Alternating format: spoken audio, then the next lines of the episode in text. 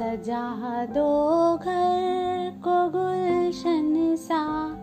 अवध में राम आए हैं। सजा दो घर को गुलशन सा। अवध में राम आए हैं। अवध में राम आए हैं। दोस्तों आज का दिन हम सभी देशवासियों के लिए बहुत खुशी का दिन है। जिस घड़ी की हम सभी को प्रतीक्षा थी वो घड़ी आ गई है। हमारे भगवान राम अपने घर में वापस आ गए हैं। देश के हर कोने में खुशी की लहर है।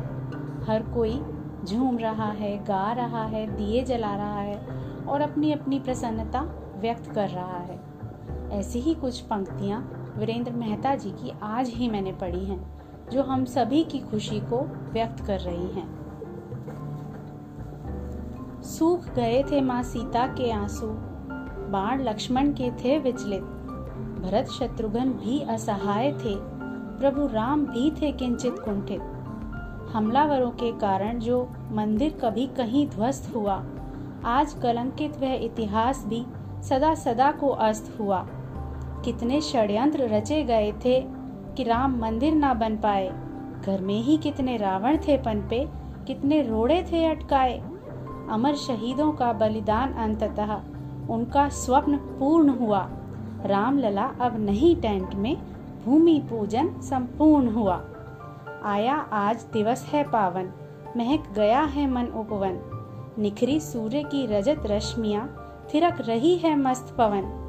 आज अयोध्या की माटी का कण कण बन गया है चंदन। धन्य हो गई भारत भूमि, थम गया जन आक्रोश है। राम दरबार अब पुनः प्रतिष्ठित, चहु दिश अब जय घोष है। दृढ़ संकल्प हैं, विनयशील हम। प्रभु राम के हम अनुयायी हैं। अद्भुत मंदिर अति भव्य बनेगा, हमने ये शपथ उठाई है। अद्भुत मंदिर अति भव्य बनेगा, हमने ये शपथ उठाई है। हमने ये शपथ उठाई है।